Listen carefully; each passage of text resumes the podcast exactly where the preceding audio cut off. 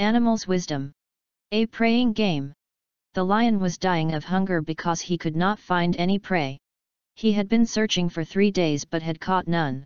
However, he had caught some tiny insects and a few rats but was not full because he was such a heavy feeder. He stood on a hillside that afternoon staring keenly at the valley below which was about five miles away, hoping to see a big straying animal to prey on. Suddenly his eye caught up with a deer moving in the bushes along the valley. He started racing in that direction. Often, the birds of that valley yelled at lions when they saw them, especially when they were fiercely behind prey. The birds had seen him on the hill that afternoon.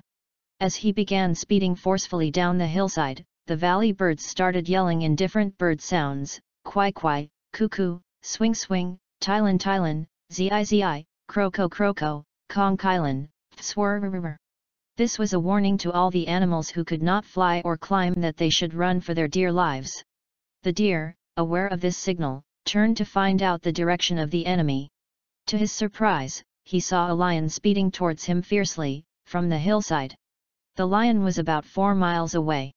Without any waste of time, the deer took on his heels at the fastest speed ever. In confusion, he missed the way to his hiding place but found himself near a wide river that he couldn't cross because it had no bridge. A crocodile showed up and asked, Who are you and what do you want in our territory? The deer answered wisely with a question, And why are you talking to me alone? Small crocodile, what can you do alone? The crocodile said there were many of them and they would deal with him accordingly. The deer said he had lied and that if they are many, they should show up for him to see. The crocodile dived into the water and in a minute, came back with so many of them. The deer exclaimed, You are so few. If you know you are many, line up fast from this bank to that other one, and I would count you up to confirm. Angrily, the crocodiles lined up very fast to prove that they were truly many.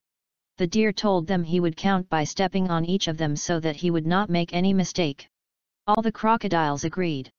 The deer then proceeded with the counting, 1, 2, 3, 4, 5, 98, 99, and when he reached the 100th, he leaped and landed ashore. Turned very fast and told the crocodiles, Thank you, my friends, you've just made a good bridge for me to cross and escape from that fierce lion who is coming to gobble me up. Look, there he comes. Get him. Good food for you. While the crocodiles turned to see the oncoming lion, the deer moved triumphantly on the way to his habitat. The fierce lion who was on speed could not halt himself on time before reaching the river. He tried to force stop, but had to tumble thrice, then landed into the river. The crocodiles fell on him and wanted to tear him into pieces but he screamed, Please, please, I want a pee-pee, I want a pee-pee. All the crocodiles closed their mouths and grumbled, mmmm. Go. Go.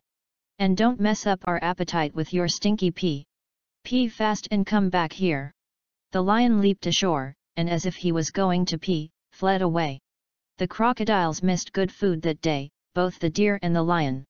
The lion hurried back to his den and never went to that particular valley to hunt again. If you like this story, subscribe, like, and share.